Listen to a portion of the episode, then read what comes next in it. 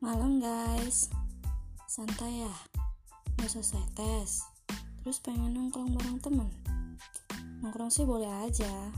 Tapi lagi pandemi gini Coba deh pikir lagi. Kayaknya sih sepele. Rasa kuat, sehat. Yakin kamu baikkan baik-baik aja. Kamu mungkin gak apa-apa Tapi kalau yang kena bapak dan mama kamu Jadi ribet tuh urusan. Yang masak buat kamu siapa? Yang beres-beres rumah yang jagain adik yang ngasih uang buat beli cemilan. Jadi mending deh kamu pikir lagi. Seribet apa sih lo nggak nongkrong? Atau ganti tugas mama bapak lo?